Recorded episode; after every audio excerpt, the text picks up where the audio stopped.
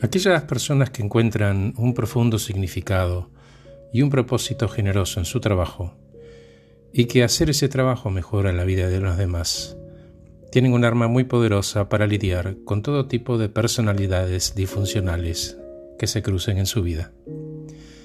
Por ejemplo, muy simple, tu trabajo, aquello que haces, produce un servicio, produce un producto, algo que permite que otra persona tenga un trabajo y esa persona pueda llevar alimentos a su casa.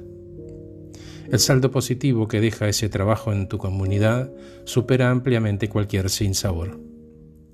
Porque convengamos que personas enojadas con su realidad y mal llevadas y tóxicas vas a encontrar toda la vida.